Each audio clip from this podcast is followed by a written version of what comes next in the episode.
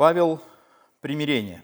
Слово «примирение» для нас довольно простое, имеет основу слова «мир», или, с другой стороны, можно еще перевести это слово как «примирение» – это восстановление общения между какими-то лицами. И в контексте, который мы рассматриваем в Священном Писании, это, естественно, восстановление общения оправданных верующих, либо христиан с Богом – Учение о примирении занимает определенное место в богословии Павла, и Павел, а, скажем, как в своей системе взаимоотношений человека с Богом, как в своей общей доктрине оправдания, он встраивает туда вот эту доктрину о примирении. Потому что сама идея примирения предполагает осуждение, то есть уже была какая-то определенная ситуация, в которую попадает человек, либо попал исторический человек – который нуждается вот в этом восстановлении общения, которое было утрачено. То есть изначально, когда Бог создавал человека, создал Адама, была идеальная ситуация. Бог в прохладе дня прогуливался по саду, как написано, общался с Адамом, и все было благословенно. Не было никаких препятствий в общении между у Бога с человеком но случилось грехопадение, которое, скажем, послужило определенному разрушению вот этих взаимоотношений между Богом и человеком. И Бог, а, скажем, в результате своей святости и всех тех своих божественных принципов, которые у него есть, он, скажем, утратил, либо вынужден был утратить вот эти взаимоотношения между собой и творением.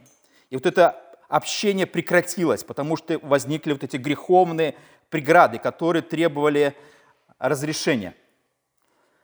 Мы знаем даже исторически из жизни народов, что, кажется, когда случается какая-то конфликтная, страшная ситуация, люди все равно идут на примирение. Исторически я вам скажу следующие, э, скажем, такие вещи, которые существовали в мире. Например, отношения между Францией и Германией. Это была война в 19 веке, 1870 год, потом была Первая мировая война, когда французы и немцы с особой ожесточенностью истребляли друг друга. Там были в порядка 18 или 20 миллионов жертв, раненых и убитых. Миллионов. Так как а, французы и немцы уничтожали друг друга в Первую мировую войну, никто так, наверное, в истории не уничтожал друг друга – кажется. Но потом случилась следующая война, Вторая мировая, когда опять немцы уничтожали французов, и французы уничтожали немцев. Сейчас это две европейские дружественные страны. И трудно себе представить, как вообще мог, могло восстановиться общение между такой, такими враждующими странами. Это кажется невозможно. Но на самом деле они сейчас живут в одном Европейском Союзе и лучшие друзья. Я вам скажу больше. Немцы когда-то враждовали против э, Советского Союза. Была Вторая мировая война. И против части, э, часть Советского Союза была оккупирована э, немецкой, немец, немцами, Германией. И были кровные враги, огромное количество жертв, Бабы, Бабьи Яр, вот это все например, часть, часть Советского Союза Украина, спустя 80 лет Украина и Германия лучшие друзья. Танки немецкие на стороне Украины воюют. Это кажется, как такое вообще может быть? Даже больше сюжет. Лучшие друзья исторические. Знаете кто? Немцы и евреи. Немцы и евреи сейчас лучшие друзья – Кажется, как такое может быть, когда немцы уничтожили порядка 7 миллионов евреев? Как вообще могло восстановиться это общение и как вообще э, мог быть мир между, кажется, двумя ну, э, сторонами, которые, одной, второй, который нанесен такой ущерб. Военная промышленность сейчас вместе, дружба, э, выплачивание репараций, отношения, и все хорошо. Они дружат, очень близко дружат. Кажется, как такое вообще может быть? Исторические прецеденты говорят о том, что, казалось бы, в данный момент невозможно примирение, невозможно, но история говорит совершенно по-другому. Все возможно. даже кажется, современном конфликте, который сейчас развивается между Россией и Украиной, и как такое вообще можно забыть, простить и восстановить отношения, история полна прецедентов. Это чисто исторические рамки. Поэтому, когда мы смотрим на историю взаимоотношений между Богом и человеком, мне кажется, как вообще возможно восстановление того, что случилось, изначальное разрушение идеального божественного мира, где человек, человек восстает против Бога, где эти отношения разрушаются, человек все больше и больше погружается в грех, где Богу приходилось исторически уничтожать даже мир и всех тех людей, которых Он изначально создал, потому что люди настолько погрузились в грех, что Бог, Богу приход, пришлось применить, скажем, радикальной мере в виде потопа и спасти буквально 8 человек из всех тех, кто тогда жил на земле. Это огромная трагедия была. Но тем не менее Бог шел к определенной цели, чтобы исторически спасти хотя бы часть людей и примириться с ними. Поэтому, когда мы смотрим на то, что говорит нам Павел о взаимоотношении Бога с человеком, то он приводит нам следующие тексты. Вот первый слайд. А, в послании к Коринфянам Павел говорит следующее, потому что Бог во Христе примирил с собою мир. Бог во Христе примирил с собою мир всех людей. Либо дальше он говорит а, в послании римлянам, Ибо если, будучи врагами, мы примирились с Богом смертью Сына Его, то тем более примирившись спасемся жизнью Его. Или в Колоссянам он пишет. И вас, бывших некогда отчужденными и врагами по расположению к злым делам, ныне примирились, примирил в теле плоти Его смертью Его. Или в Ефесянам Павел. Дальше он говорит следующее, кажется. Такая ситуация, которая, ну как вообще такое может быть? Павел приводит пример а, вражды а, между язычниками и евреями, потому что это были кровные враги. Можно так сказать, даже кровные, даже это друг друга вообще неприятие до глубины души. И вдруг Бог а, во Христе разрушает преграду, которая существовала между язычниками, и разрушает преграду, которая существовала между язычниками и Богом, и Богом и евреями и объединяет все, все эти враждующие две группы и примеряет эти две враждующие группы между собой и, и между друг другом. И Павел говорит, упразднив, между, упразднив вражду плотью своею, а закон заповеди учением, дабы из двух создать в себе самом одного человека, устрояя мир, и в одном теле перемирив обоих с Богом посредством креста, убив вражду на нем. То есть Богу пришлось что-то радикальное делать, чтобы примирить между собой евреев и язычников, вот как народы, которые враждовали исторически между собой, кажется невозможно, нету точки соприкосновения, невозможно а, как-то их, а, скажем, примирить, потому что у одних одна религия, у других другая, культура другая разная, абсолютно народы разные, невозможно, кажется, вот как эту точку примирения найти, как это друг с другом а, соединить в одно или дать общее что-то этим двум враждующим группам, чтобы объединить их между собой. И мы видим, что Павел говорит, что упразднив вражду плотью своею, то есть Христос приносится в жертву, и это является основом для того, чтобы создать из двух, то есть из язычников и иудеев в себе, то есть в Боге одного человека, устрояя мир. И в одном теме примирив обоих с Богом посредством креста, убив вражду. То есть Христос является вот центром примирениях. Бог совершает нечто, что дает основу для примирения этих двух враждующих субъектов и, и, а, и вражды между Богом и вот этими двумя враждующими субъектами, объединяя их, и вот эти три личности, или как три вот эти группы, Бог, язычники, иудеи становятся а, вместе в мире. Вот, вот такая задача, которую мы видим а, во Христе осуществилась. И церковь – это скажем, результат вот этого примирения. То есть церковь как выражение вот этого примирения и отношения, которое Бог осуществляет через смерть Христа. И, и церковь, скажем, это вот какое выражение примирения, где, куда включены и язычники, и включены иудеи, и все вот эти враждебные примиряются, и где, где уже Павел в одном из своих посланий говорит, что нет уже ни иудея, ни язычника, ни мужского пола, ни женского, все во Христе одно. То есть вот этот центр Бога примирения, он осуществляется непосредственно в церкви. Поэтому церковь, она является выражением вот этого примирения в мире, или мир, который входит в некое сообщество, которое называется церковь, где все народы, языки, племена, все невозможно, неважно кто, все входят в одно вот это сообщество и примиряются с Богом. И когда мы смотрим на то, что Павел говорит, что Бог с собой примиряет мир, то примирение – это прежде всего работа Бога, направленная на человека. И человечество не может само по, себе примириться с Богом – Просто мы не можем просто взять и захотеть сказать, а вот я теперь хочу примириться с Богом. Вот, а как ты? На основании чего? Это не просто вот сказать, хорошо, мы враждовали, Бог, мы между собой враждовали, давай, давай все-таки примиримся.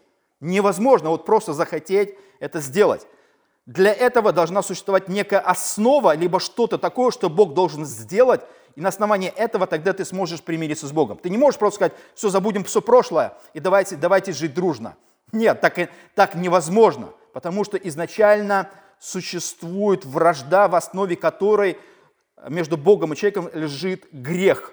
И вот грех, вот с этим грехом нужно что-то сделать. Он не может быть просто, скажем, забыт. Нет, он не может быть просто забыт. Он должен быть, скажем, либо наказан, а, либо человек должен греховный понести, а, скажем, наказание за свой грех, и не, можно, не может быть восстановиться общение между Богом и человеком лишь просто так. Нет, грех разделяет, или Бог стоит между Богом и человеком, и эти взаимоотношения невозможно восстановить без ликвидации греха. Невозможно, просто вот грех является вот этим, этим огромным препятствием. Поэтому Бог является инициатором примирения, и Богу нужно сделать что-то такое, на основании чего Он сможет дать возможность грешному человеку вступить опять в общение а, со святым Богом. То есть грешный со святым должен как-то а, вза взаимодействовать. Поэтому как, как это исторически происходит, а, Павел, вот, например, говорит следующее. Вот это яркий пример богословия Павла о примирении. И он здесь говорит следующее. «Итак, оправдавшись верою, мы имеем мир с Богом через Господа нашего Иисуса Христа». Более концентрированно нельзя сказать. Вот здесь в каждом слове заключено определенное богословие и, скажем, то, из чего следует мир. Почему мир может быть достигнут, и что сделал Бог такого, что мир становится а, реальным. Первое, что говорит Павел в римлянах, он говорит так, что для того, чтобы мир между Богом или общение между Богом и человеком восстановилось, требуется какая-то основа, а какая основа здесь он говорит, требуется оправдание – Человек должен перейти из категории греховного, виновного в состояние безвинного и святого. То есть святой Бог может вступить в взаимоотношения и восстановить общение лишь, а, скажем, невиновным и святым. И как Бог достигает этого? Бог достигает это через оправдание. Оправдание существует а, в Библии. И Павел говорит, что оправдание, оно осуществляется непосредственно потому, что Христос, как он говорит, мир достигнут через Господа нашего Иисуса Христа. Христос приносится в жертву вместо человека, Христос несет наказание и за вину человека, и Христос представлен как вот эта примиряющая жертва, приняв веру которую, как Павел говорит, оправдавшись веру, приняв веру которую человек может войти в состояние невиновности, невинности. И это уже будет основа для примирения. То есть ты не можешь, скажем, примириться с Богом, миновав оправдание. Невозможно. То есть это просто а, абсурдная ситуация. Потому, что поэтому человеку нужно прежде всего быть оправданным. А что это значит, как Павел говорит? Итак, оправдавшись верою. И второе, мы имеем мир с Богом. То есть нельзя иметь мир с Богом, как говорит Павел, не оправдавшись. Невозможно. Это абсурдная ситуация. Мы не можем, а, скажем, вступить в эти отношения с Богом, будучи неоправданным. А что такое оправдание? Павел говорит о том, что оправдание веру – это следующее. Если мы смотрим Священное Писание, и что а, Павел нам говорит, что оправдание – это некий акт Бога, в котором Он выносит о нас, грешниках, Бог о нас, о грешниках, выносит официальное суждение или провозглашает юридический божественный акт, объявляя нас невиновными святыми, невинными, а и, и эти, скажем, бывшие грешники, которые уже не будут наказаны. Поэтому Бог осуществляет как судья оправдание, либо юридическую основу, на основании которой он, мы потом вступим в взаимоотношения с Богом и вступим в мир с Богом. То есть, будучи неоправданным, мы не можем просто так вот э, вступить в отношения с Богом. Невозможно. Поэтому Богу требуется, можно сказать юридическим языком, э, формальные вещи, даже не формальные, юридические вещи, которые Он провозгласит для всего мира, для грешников, святых, праведных, ангелов, и само, для самого себя, и освободит грешника от вины, освободит от ответственности, которая э, является синонимом осуждения. Раньше грешник являлся тем, кто должен понести вечное наказание за свой грех, и никогда с этим грешником не будут отношения, общения с Богом, никогда, просто они не восстановятся. Это, скажем, естественный процесс святости и провозглашения Богом каких-то вещей, связанных с тем, что грешник должен умереть или быть, наказанным. И с таким грешником невозможно никакие отношения, невозможно, невозможен мир. Поэтому Богу требуется определенный юридический процесс, который не является исторически длительным. Бог однажды, однажды провозглашает грешника, всякий, кто уверит в Иисуса, однажды провозглашает его чистым и святым, благодаря ему, что он больше не является виновным на основании жертвы Христа. И, и праведность Христа вменяется этому грешнику, и этот грешник становится чистым и святым. И поэтому, когда Бог это провозглашает однажды, оправдание, оно не, не так, что вот мы, как же, живем-живем, согрешили, потом опять требуется оправдание. Нет. Оправдание – это некий однажды исторический факт, как и Павел говорит, и так оправдавшись, это прошедшая форма, а и так оправдавшись, когда ты однажды оправдавшись, однажды Бог провозгласил нас невиновными, святыми, теми, кто теперь может вступить в взаимоотношения с Богом.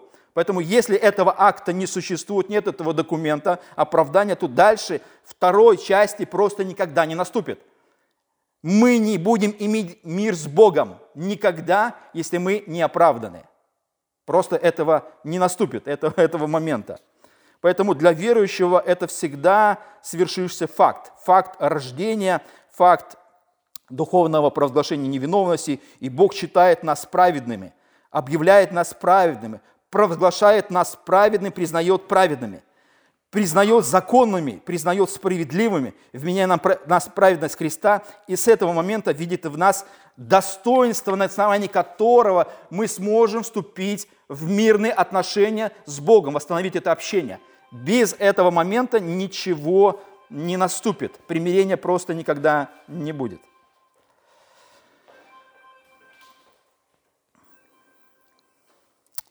Поэтому, когда а, исторически народы между собой а, начинают взаимоотношения, даже те народы, которые воевали когда-то между собой и были страшные трагедии – то это обычно исторически происходит, потому что меняются поколения, проходит время, и все как-то урегулируется. Все-таки как-то соседями нужно жить дружно, нужно как-то э, примиряться, нужно делать какие-то первые шаги, но в духовном плане время не рассосет, не рассосет ситуацию.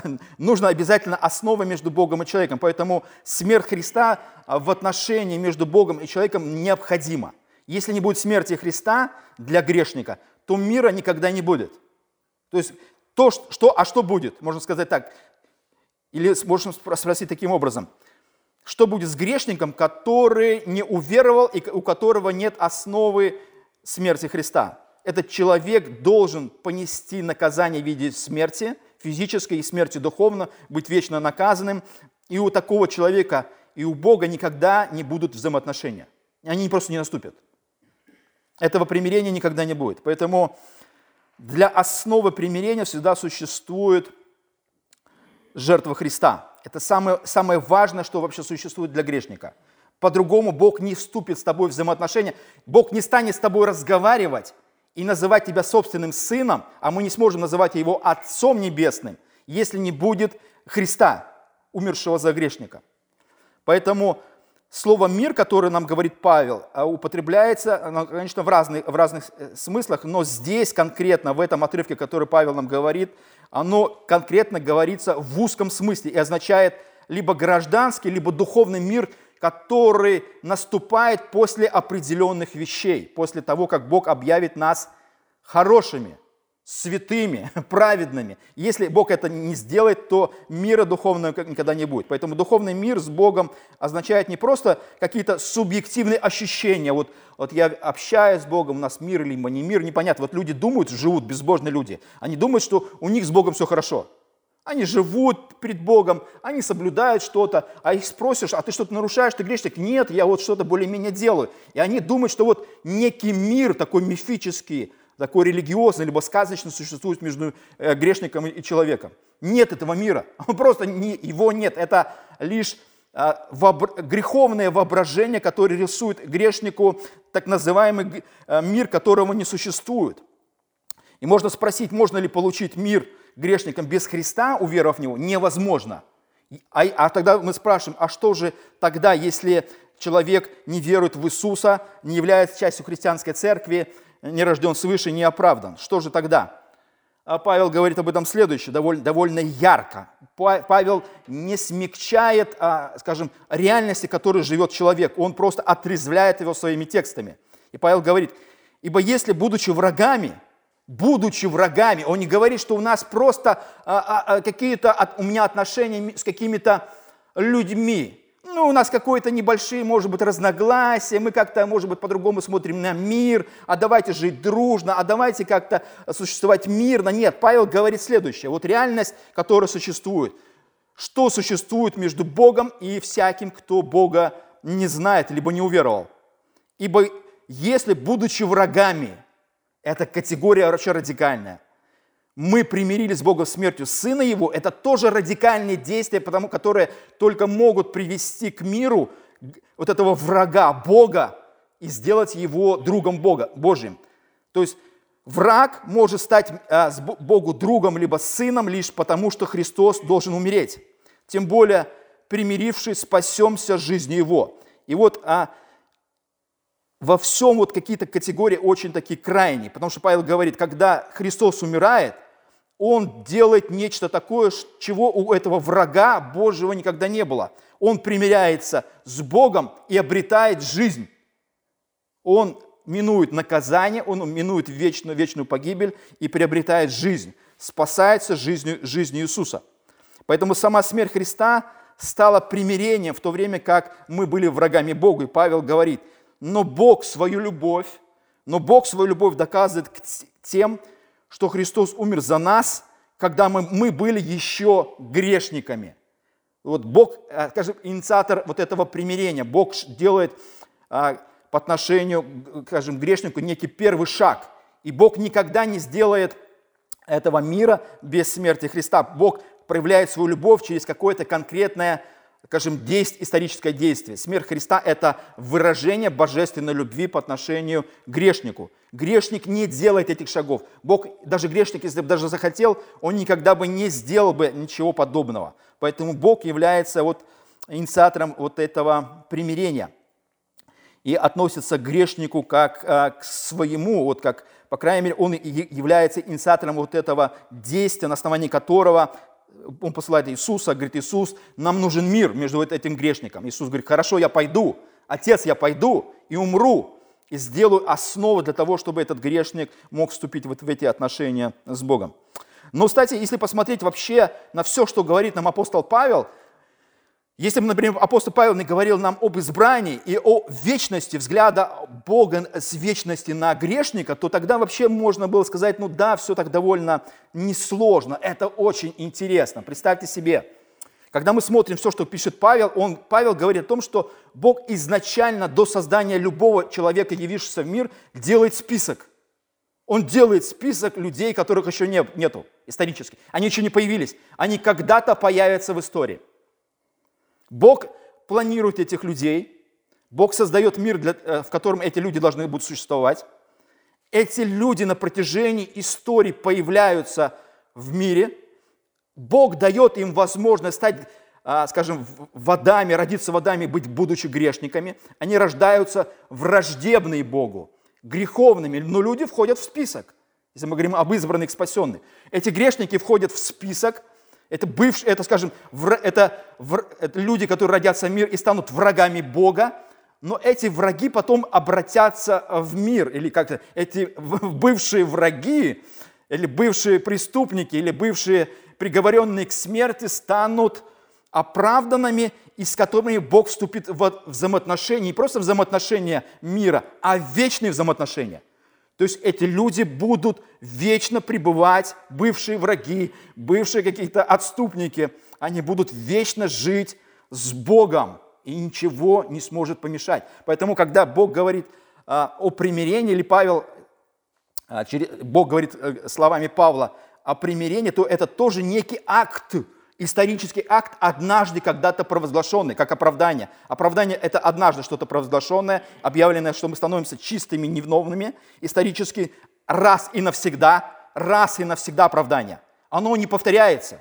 Это как что-то такое, что уже однажды осуществленное. Это как ты, родившийся в мир перед Богом, как ты становишься божественным человеком. Ты не можешь аннулировать свое рождение духовное, ты не можешь аннулировать ничего, ты не можешь аннулировать оправдание, ты не можешь аннулировать примирение – ты, будучи оправданный, Бог уже однажды, однажды вступает с тобою в мир. И однажды с тобой примиряется. Потому что смерти Христа настолько много, и она настолько совершенная, что ничто не может разрушить этот мир между Богом и человеком, которым он вступает. Поэтому это не просто взаимоотношения, это некий дар, дарованный грешнику. А, пятый слайд. Павел говорит в Римлянах – недовольны всего, но и хвалимся Богом через Господа нашего Иисуса Христа, посредством которого мы получили ныне примирение. Мы получили. Это некий дар, который дается. И мир с Богом – это не просто, ну, я, давайте я с Богом вступлю в мир. Нет, это нечто подаренное Богом по отношению к грешнику. Это инициатива Его, как оправдание, как примирение. Все это является даром. И, и человек собственными поступками или даже мыслью не может этого осуществить никак. Это не его даже, это, можно сказать, вот все, как от Бога, как мы говорим, это все является даром. Или Павел а, говорит следующее. Он а, провозглашает нечто, что является очень важным. Павел говорит, все, все, все же от Бога, Иисусом Христом, примирившего нас с собой и давшего нам служение примирения. Потому что Бог во Христе примирил с собой мир – не вменяя людям преступления их, и дал нам слово примирения, и так мы, посланники от имени Христова, как бы сам Бог увещевает нас через нас от имени Христова просим, примиритесь с Богом. Вот Павел буквально концентрированно выражает волю Бога по отношению а, к греховному миру. Он говорит, что Бог избирает особых служителей, либо использует церковных служителей, либо церковь использует, как в благовестии Евангелие, в котором осуществляется служение примирения. Бог во Христе примиряет. Сначала Бог делает основу, Он примиряет мир через Христа, дает возможность, Он дает возможность, чтобы эта возможность была, потому что если бы нет, нет смерти Христа, Христа, то этой возможности просто вообще бы не было, понимаете? Не было возможности. Или как а, э, споры между армянами или кальвинистами. А, армяне говорят, человек имеет свободную волю. Я говорю, хорошо, человек имеет свободную волю. И человек может принять, они говорят, человек может принять решение. Я говорю, хорошо, человек может принять решение. А если у него, будучи, ну, даже предположить, имеет свободную волю, но нет возможности, нет исторической возможности проявить эту свободную волю, сказать Богу да или нет, нету. Не существует. Это исторически так. Не существует у всех одинаковой возможности. Все становятся в ряд перед Богом и говорят, скажи, ты веришь в Бога или нет, принимаешь или нет. Такого не существует. Может быть, у тебя есть свободная воля, но применить ты ее не можешь.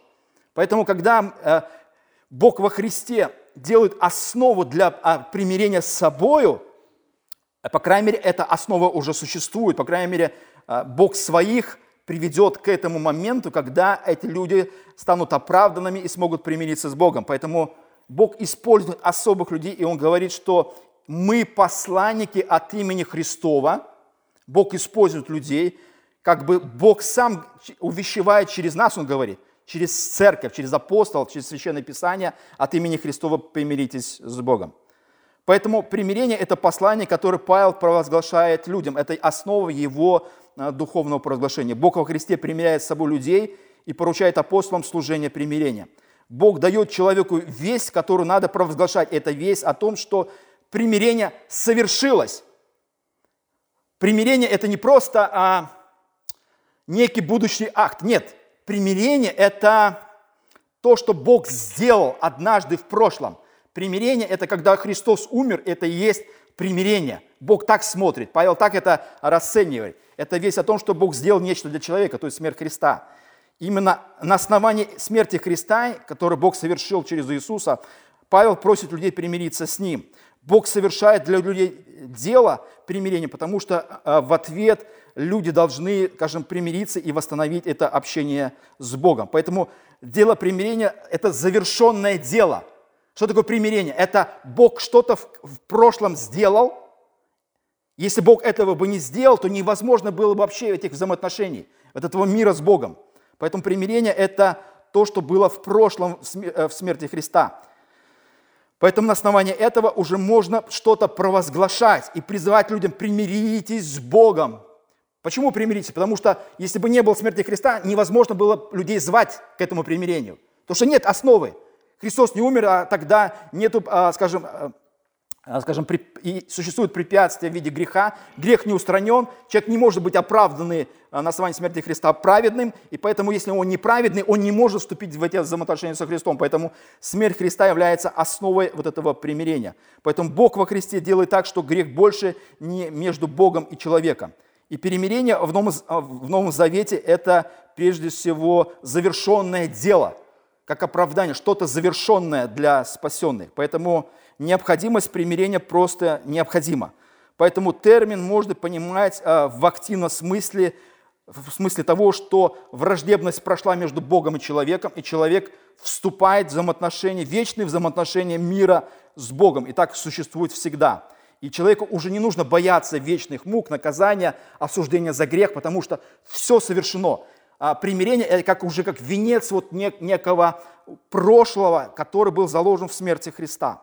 Поэтому мы расцениваем это как благость, явленную Богом исторически в нашей жизни, когда мы приобретаем этот долгожданный и совершенный мир, который Бог устанавливает между нами и собой. Поэтому примирение – это деяние Бога, вызванное Его любовью и которое ведет нас э, к восстановлению общения, которое когда-то было утрачено э, Адамом. Поэтому это огромное благословение, когда Павел нам разъясняет и показывает вот эту огромную проблему, которая существовала и которая решается благодаря Христу, который спасает своих. Поэтому пусть слава будет Богу нашему, Отцу, Сыну, Святому Духу. Аминь.